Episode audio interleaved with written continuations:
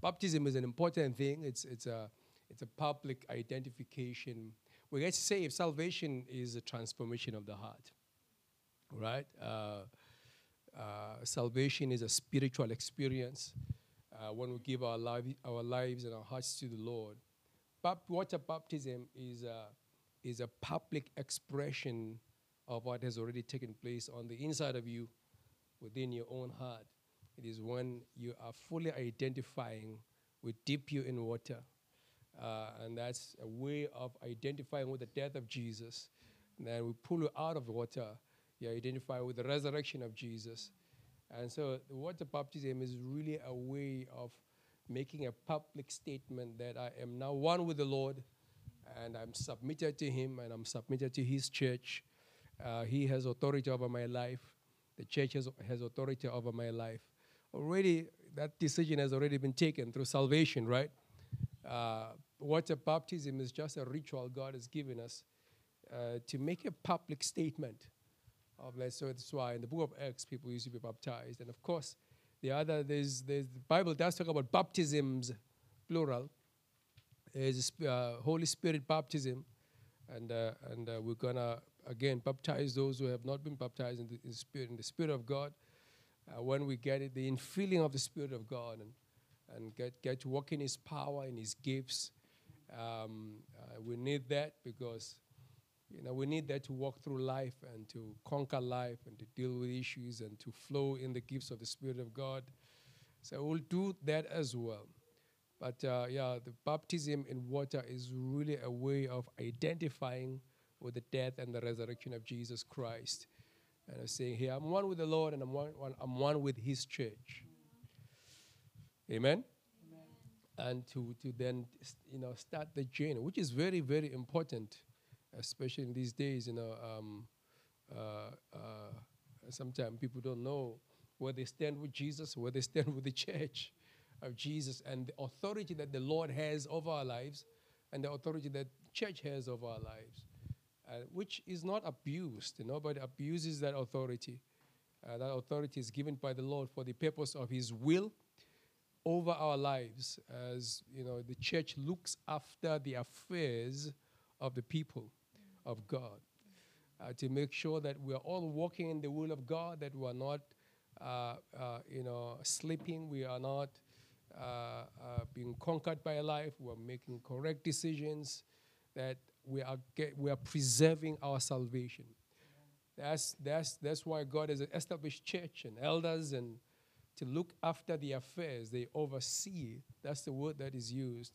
Uh, the word, you know, the overseers or bishops, they oversee the affairs of the people.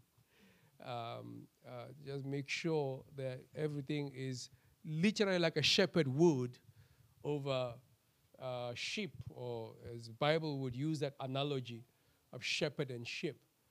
And it's a beautiful thing. There is no other system in the world that exists.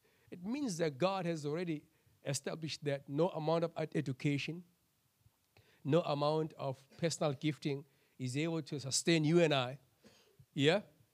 yeah. to walk properly in the, in the will of God through life and through the affairs of life. We actually need to be part of a fold a fold. That's a beautiful na- uh, word, right? A fold, a sheepfold, a sheepfold of God.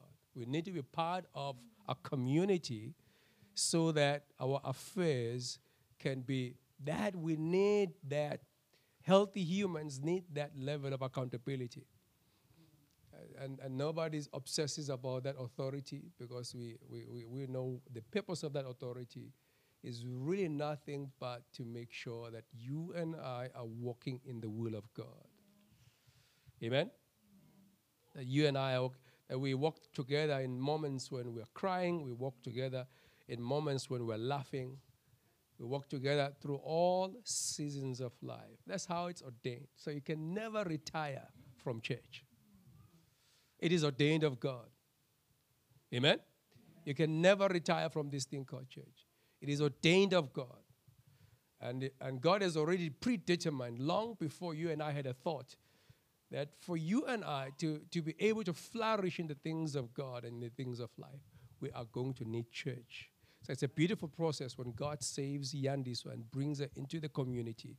And that process of forming the relationships and building relationships and and uh, and uh, and uh, and uh, and uh, you know giving our lives and hearts to one another and trusting one another with our lives. It's a beautiful, beautiful process, and seeing ourselves and one another grow in the things of God. It is a very, very beautiful thing. Amen.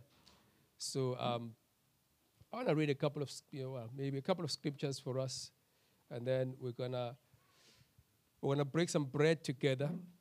I want to start by 1 Corinthians 16, and we're gonna break some bread together. 1 Corinthians 16. 1 Corinthians chapter number 16. So everybody got that? You know, beautiful thing, this thing called church, right? It's not just a thing that, you know, I attend church there. You know, it's not a building. It's not just a, about Sunday morning. It's a community. It's meant to be a community. It's preordained by God. Uh, you and I will flourish when we exist in the context of church. And uh, that's what we need to, to flourish, to thrive in the things of God. I want to read the scripture about, you know, Paul talking about an effective door that's opened. So we're going to read 1 Corinthians 16 and we're going to switch over to 1 Corinthians chapter 11 and then, uh, and then uh, you know, break some bread together. In 1 Corinthians chapter 16, in verse 5, it says, After I go through Macedonia, I will come to you, for I will be going through Macedonia. Perhaps I will stay with you for a while. I'll stay with you for a while, or even spend the winter so that you can help me on my journey, wherever I go. For I do not want you to see, so, for I do not want to see you now and make only a passing visit. I hope to spend some time with you if the Lord permits. But I will stay on at Ephesus until Pentecost because a great door for effective work has opened to me, and there are many who oppose me. A great door for effective work has opened for me, and there are many who oppose me.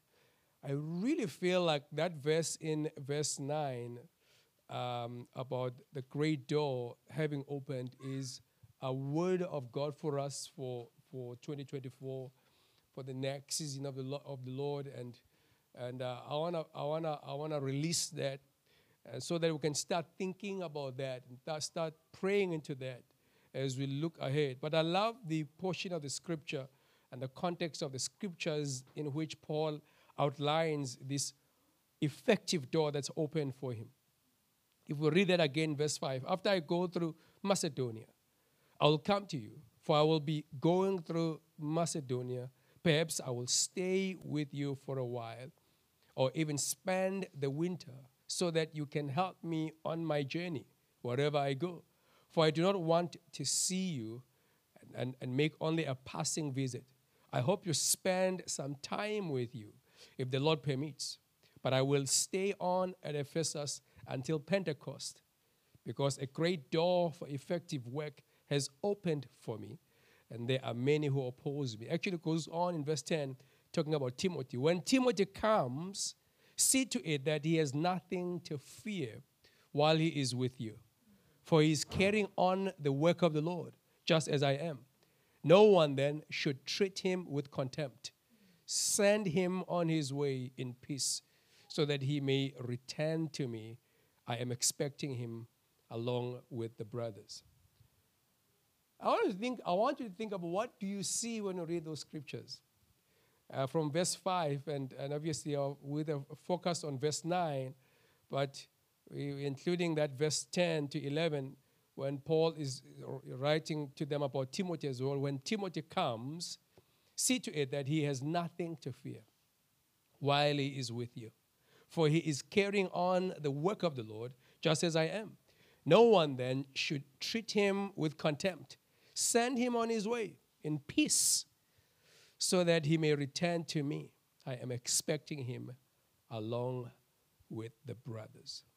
I want us to see the thoughtfulness of Paul in these scriptures. I want us to see the thoughtfulness. What do I want us to see? The thoughtfulness of Paul. Let's read that again, verse 5.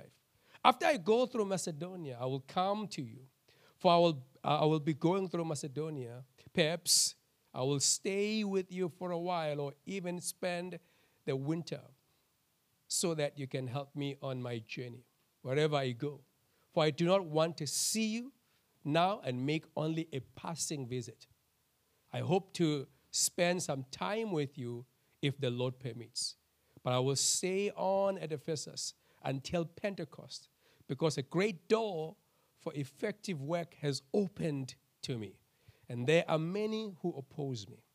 When Timothy comes in verse 10, see to it that he has nothing to fear while he is with you, for he is carrying on the work of the Lord, just as I am. No one then should treat him with contempt. Send him on his way in peace, so that he may return to me. I am expecting him along with the brothers. I want you to see, first and foremost, the thoughtfulness of Paul.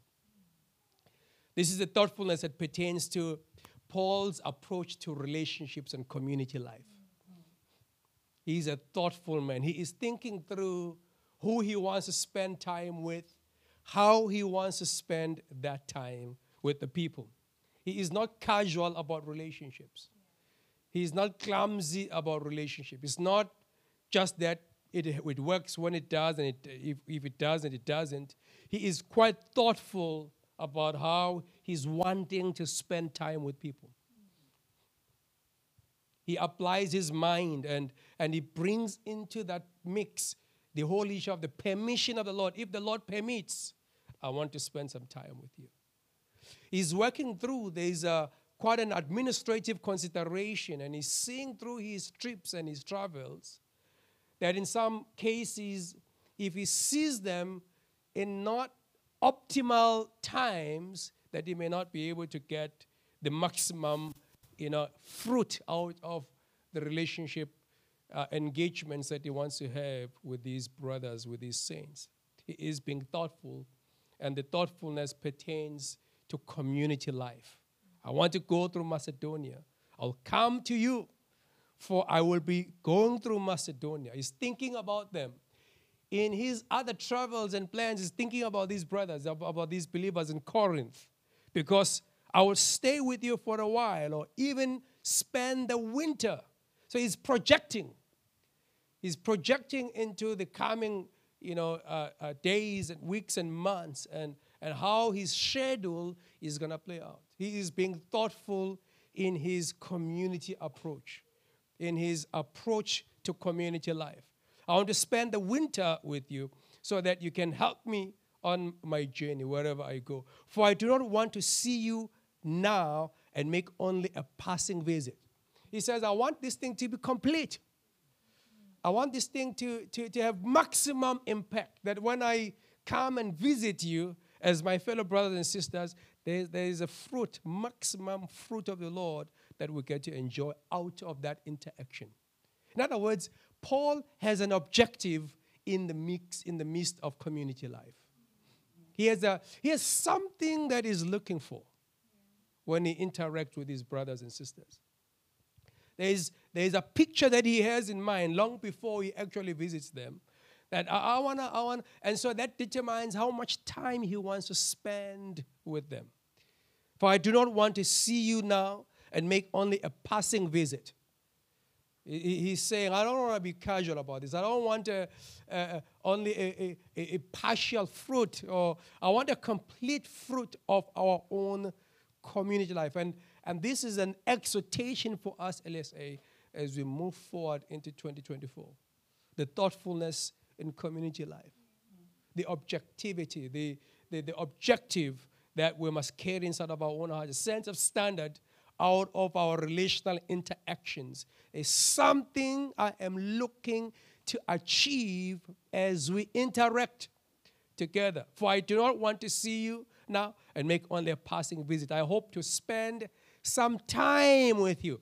There's value in spending time together. Those things cannot be taken for granted.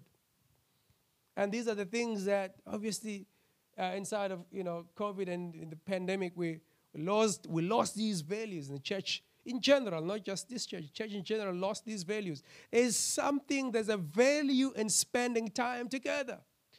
And that's time spent together with a sense of spiritual objective.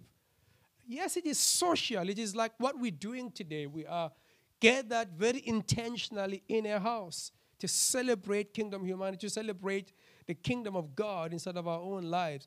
Because we see that there is value in spending time. I want to spend some time with you. Paul is saying, I'm budgeting some time for you. How many, how many of us know that, you know, time is, is, is there's cost attached to time. And sometimes we can be stingy with our time. But Paul is saying, I want to be generous with you, Corinthians, with my time. I am budgeting some time for you because there's a fruit that I want to achieve out of you and out of us and out of our fellowship together. I hope to spend some time with you if the Lord permits, but I will stay on at Ephesus until Pentecost. And so he's thinking about uh, Ephesus also. He's thinking about Corinth, he's thinking about, and I want you to, and I know that Paul is an apostle, is dealing with churches. I want you to reduce that to your interaction with believers. Where he says Corinth, Pentecost, put names. Amen. Put names. Put names. Put names there. So he says, I want to, I will stay on at Ephesus until Pentecost. He's, he's pro, there's projection here, there's forward thinking here. He's not being casual about how he's going to be spending his time because he says a great door for effective work has been opened to me and there are many who oppose me. And we'll, come back to verse 9. In verse 10, when Timothy comes, he says to them, See to it that he has nothing to fear. Hmm? In other words, he's saying, I want you to think about the kind of space you are creating for this brother Timothy. I want you to think about the kind of experience that you want to offer to our brother uh, Timothy.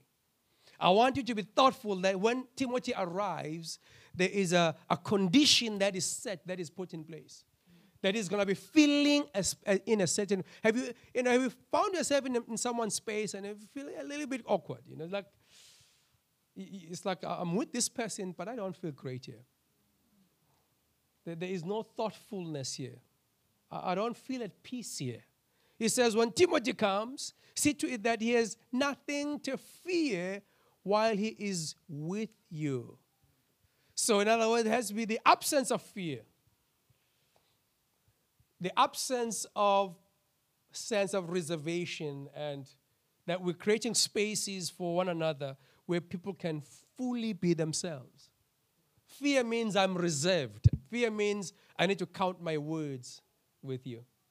Fear means yeah, I need to check my behavior. I need to check my every step because I, I don't know how I might be received here. So there must be no fear while he is with you, for he is carrying on the work of the Lord just as I am. No one then should treat him with contempt, is the other word, the second word that Paul uses here, which is dishonor, lack of respect.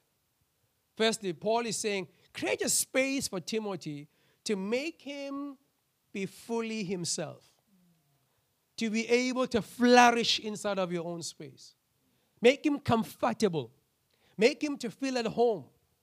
And then he says, treat him with respect, honor him. Let there be honor in the process of relational interaction. Treat him with respect, he says. There must be no contempt. No one then should treat him with contempt. Send him on his way in peace, is the third word that he uses. So, lack of fear, lack of contempt, but peace. Do you want to create spaces as we move forward, LSA, where in our space, the relational spaces, there's going to be shalom? Yeah. Harmony. Shalom means harmony. It means I fully dock into your life. I feel like, uh, you know, you know, I feel like ships have to dock at the harbor, right? I fully dock into your life.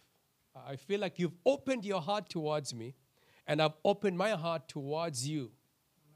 Amen. I trust you in the Lord, and you trust me in the Lord. I, there's a docking station. There's no dissonance. There's no noise between us.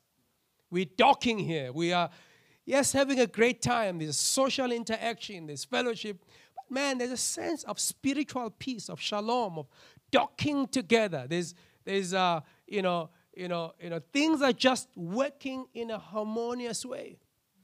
I can be fully me. I can just allow the gifting of God that is inside, inside of my life to fully flourish in your presence. It's like almost like I feel like when I'm with you, I'm able to fully release and enjoy my full potential in the Lord. There's something about you that activates me. There's something about you that causes me to flourish. There's something about you that activates the things of God on the inside of me. There's something about the way you open your heart, the way you are thoughtful about how you're going to receive me.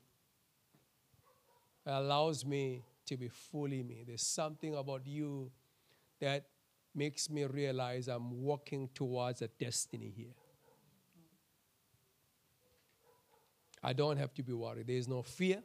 Amen. I, I don't have to wonder about what are you thinking.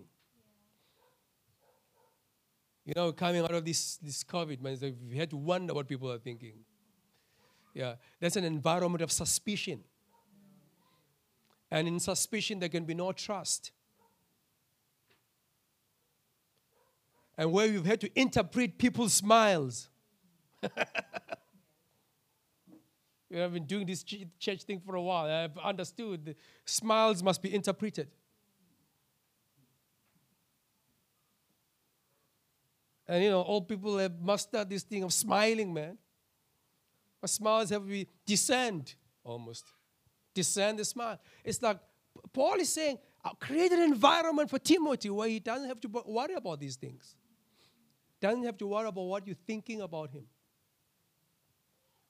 where he can be fully himself, where he can, his gifting in the Lord can fully flourish in your space and in your presence.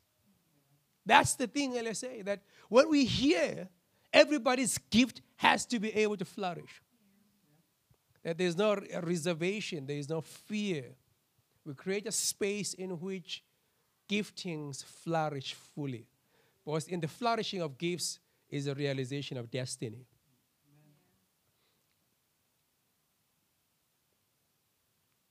Because, you know, in, in, in this walk with Jesus, we look for a thing called home. Amen. And home is not, is not, is not what you make for yourself. Home is what God makes for you. God has ordained and God has adds to the church. He makes, he, he takes the lonely and adds them into families. He makes a home for you. And my job and your job is to perceive the home that God is crafting for you and I and to embrace it as our home. This is a home that God has made for me. Here, I don't have to be fearful. Here, I am peaceful. I am at peace. I don't have to, pro- to, to project. Amen? I don't have to prove anything to anybody here. We don't need anybody performing here. And we want, we want a home. I don't know about you, I want, I want a home. I want a, a space in which I can be home. You know, sometimes even even pastors build churches where they can't be home. I've seen this. It's like, well, we've, we've created a monster here. It's like we want to build spaces in which Yandiswa can be home. You know. And so there's a there's a dualistic process there that we in our own hearts, our heart has to, has to be in the right place about what God has ordained as home for us. Amen? Because we can eject ourselves out of a home that God has ordained for us. And this thing called home means that your destiny is actually going to be determined here. Your, your fruit, your gift is going to be is going to flourish in this context It's ordained of God. There are many churches. The church is like a marriage. many people out there, potential husbands and wives, but there is only one person ordained for you. Amen? There are actually many people, how many of us know that? It's a mystery, this thing called marriage. Are many people can fall in love with, actually, and actually potentially establish a family with and have children with. But there's only one person ordained of God that is called a suitable helper for you that will cause you to fully flourish in the things of God. And so when you start the marriage journey, you are looking for that person. The church is the same thing. There are many churches out there, many good churches out there. Amen? Many places where you can go and find a good word. That's not the point. The point is where is my home? And Jesus said to his disciples, I'm going and prepare, I'm going to prepare a home for you, a place for you. Then I'm going to come and call you. In John chapter 14, you're going to come into that space. God prepares a place for us. And that place that God prepares is a place of relationships and people and all sorts of things. A place where that we can call home, where we don't have to be fearful, where there is no contempt, but where we can be at peace. The beauty about home is that you can go home, you can go to your home today, and maybe you don't have butter in the fridge. Huh? And maybe you don't have, uh, uh, you know, I don't know what you have and what you don't have in your fridge right now. I don't know what's your dinner looking like, but that's your home. And so when people look for churches, they go, how is the mic? And do how is the sound system? What kind of home is that? You're looking for, you're looking for the cosmetics to define home. And that's the wrong way of going about it. A home is that one place where we, we, can, we cannot have butter and be okay with it. Actually. I don't have to, I don't, I don't have to prove to someone anything. Oh, we don't have a particular grocery item, and oh, you know, she, she's not a visitor. But there's something that defines that space. That is not defined by whether we have, you know, grocery uh, items are complete or whether there's a power outage or the logistics of a house do not determine what, what a home is. A home is ordained of God. It is a place where you talk, where there must be respect. Amen? There must be peace where you do not have to perform to be accepted.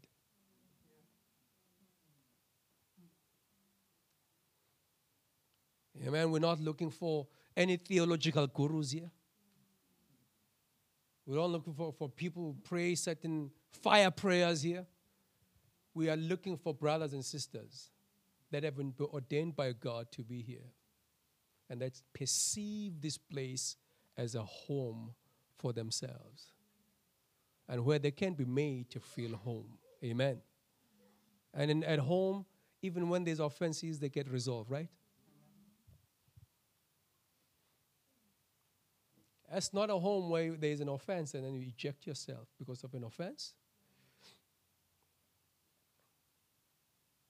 I mean, for those of us who are married, you come on, you, it's like husband and wife. You, you're going to bump into issues of fight.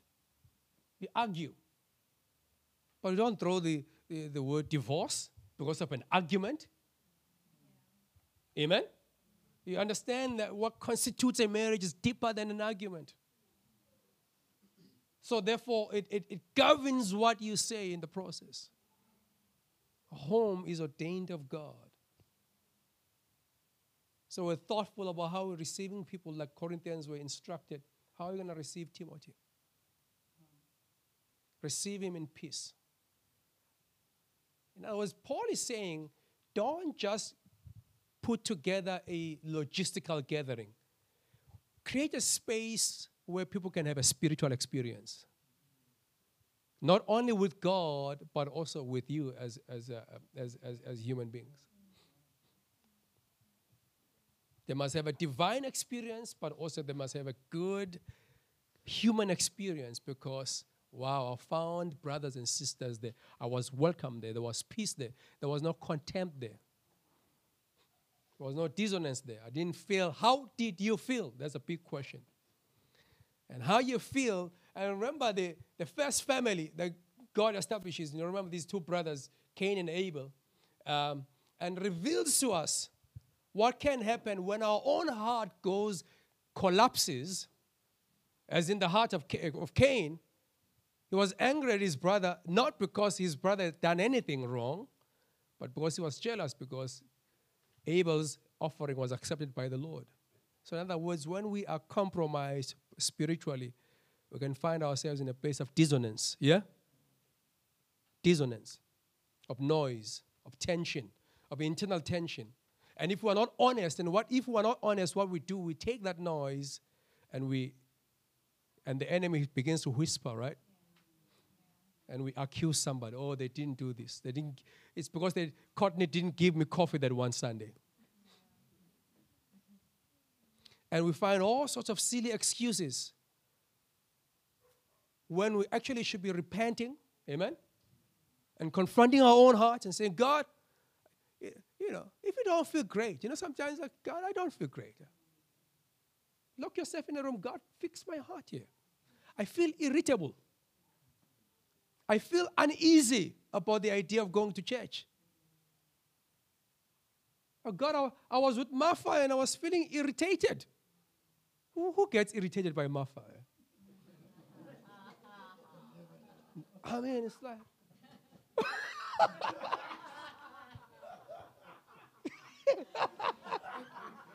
I mean, for man who gets that.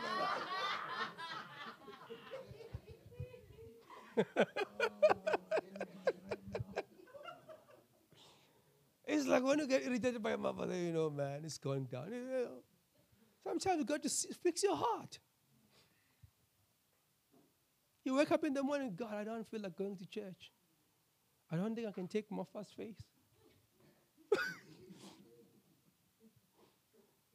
I just feel irritated. It's like demons are dancing in your heart. They're having a good time. And what do you do in a time like that? Lock yourself in the room. God, fix my heart. I'm going to pull myself up. I'm going to go to church because that's a place that you ordained. Because in a family, you show up every day. You leave in the, in, in the morning, go to work, come back. It really doesn't matter what, what went down that day. You're going to have to sit around the table and have that dinner. Amen? You're going to have to sit around that table and have that dinner. You're going to have to talk about your day. Amen? Rather, talk about your day. Yeah, you don't come back and lock yourself in the room. As family.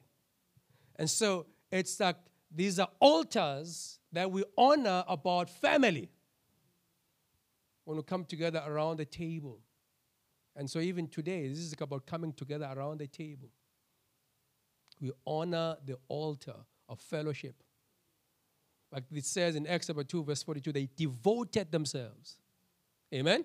Not just to God, but to fellowship, to the teaching. They devoted themselves. What means that they committed themselves. They, it was a matter of discipline. It wasn't about how I felt on a particular day. They devoted themselves to the teachings of the apostles, to prayer fellowship and to breaking of bread. And so this is a matter of devotion. It's a matter of devotion, saints. It's a matter of devotion, LSA. We, we respect the altars that God has set for us because this is family. And how we know when things start going wrong is when we start to disrespect and dishonor the altars and we know something is not right inside of my own heart. And what do you do when you're going through that? Look yourself in the room and talk to God. Let God confront you. If you if you fail, talk to somebody. If you fail, approach leadership and say, "Man, I don't know. I think my heart is. I think the devil has been having a good feast of in my heart. There's just this one demon I can't shake off. You're gonna be helped. Let's not be generic about church. Let's not be generic about the altars of God. Let's not be generic about spaces that God has ordained for us. Was they linking, they link to our destiny. And let's show up in a way that is respectful and, and, and makes other people feel like, man, I want to fight, I want to flourish. It's like after we, after the CKH, when we go home, it's like, Chuck, I feel great. And I know that I feel great not just because, you know, we had, uh, we had biryani and we had good food. I feel great because it's a, I feel great as in like I had a spiritual experience, man. Something is flourishing on the inside of me. Something makes me want to step into a Monday and overcome and conquer. A Tuesday, a Wednesday. Something has entered my heart that makes me overcome the fact that I don't have finances. It's like, man, there's something about this, this, this, this, this, this LSA, and we talk about this particular space. God has many churches, right? Many good churches out there, but there's only one place ordained for you and I. God brought a suitable helper for, for Adam. Only one place ordained. And that's what we want. And find that out. When we find that, we respect that, we treat that with respect because actually, man, my life depends on this. This is, I respect this altar called LSA because it was ordained of God. It's not about worshiping a church, right? It's not about worshiping a church.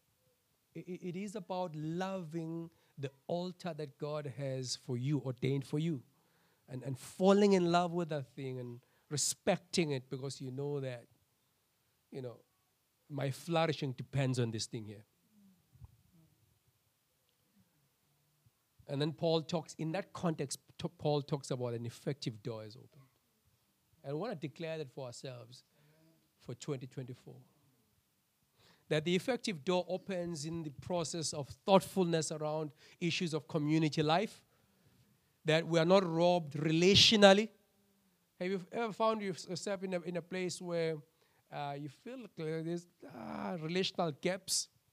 And it's not about it's not about familiarity. Yeah? It's not about yeah, you know what, man? These are the people I, I, you know I used to hang out with, and it's not it's not at the level of it's it's about what God has ordained. So once we find that thing that Paul is talking about, I want to be thoughtful about that thing. I want to be thoughtful about how I'm spending time with these believers. I don't want to be uh, incomplete in my experiences. And so I'm going to think about my schedules and how I move around and, and when do I see you, Corinthians? And he says, in that context, there's something called an effective door that's going to open. That, that thing doesn't open for people who are casual about relationships and about community life. There's an effective door. And he says, yes, at that door there is all sorts of adversaries and enemies and things that are opposing, but it's an effective door. It means that the things of God are going to be achieved when I tap into this thing. And that's what we proclaim for 2024. An effective door inside of your own heart, inside of your relationship with Jesus. An effective door inside of your personal life. An effective door inside of your vocational life an effective door inside of your business, an, an effective door for this church as we step into the things of God. There's an effective door. An amazing time with you know elders, church elders. You know, um, uh, uh, last Wednesday, an effective door as people start to gather and come closer. You know, smell and inhale, and mm, I think I'm picking an aroma here, man. There's something brewing here something that's happening here around what you guys are carrying. There's an effective door, and it's been ordained by God. It's timely, it's season. There's a season when things begin to open. Because when you know God says, That which I open, no, no man can be able to shut. So an effective door is open for us. Effective means that there's all sorts of things that are going to be flourishing there, fruitfulness, fr- that are going to bud and flourish. And it means there's going to be, you, are going to hit one thing, you know, you're going to make, take one step and achieve 10 things. It's effective in that way. And that's what we pray for, and that's what we release inside, inside of your lives and inside of our life as a community, an effective door, God. And we recognize that, oh, that door is opening because we are being thoughtful in the process of community life. We're not casual about community. The altar of community life is what I want you and I to be thinking about. The altar of community life. The altar of community life. And the thoughtfulness that goes in there. The recognition by this apostle that I need you, Corinthians. I have a great gift as an apostle of God, but I need you, Corinthians. And so I'm being thoughtful in my scheduling about when I'm going to see you and what I want to achieve when I do see you. What should be the fruit of our relational engagement? I need you, Corinthians. I'm insufficient in my own personal gift. I need you, Corinthians, because you are part of God's home for me. It's not a familiarity thing. It's not like I like, I, like to hang out with you. It's a spiritual thing. Do you, do you get this distinction? It's not, it's not a familiarity thing, it's a spiritual thing. It's not just that I want to hang out with you, it's, it's that it is ordained of God, it is permitted of God. This is the chemistry that God has, has, has ordained for me. This is the chemical interaction that I have in the spirit. That you bring a particular energy that triggers and locks doors in my own heart that cause me to be able to flourish. And so we thank you for an effective door, God.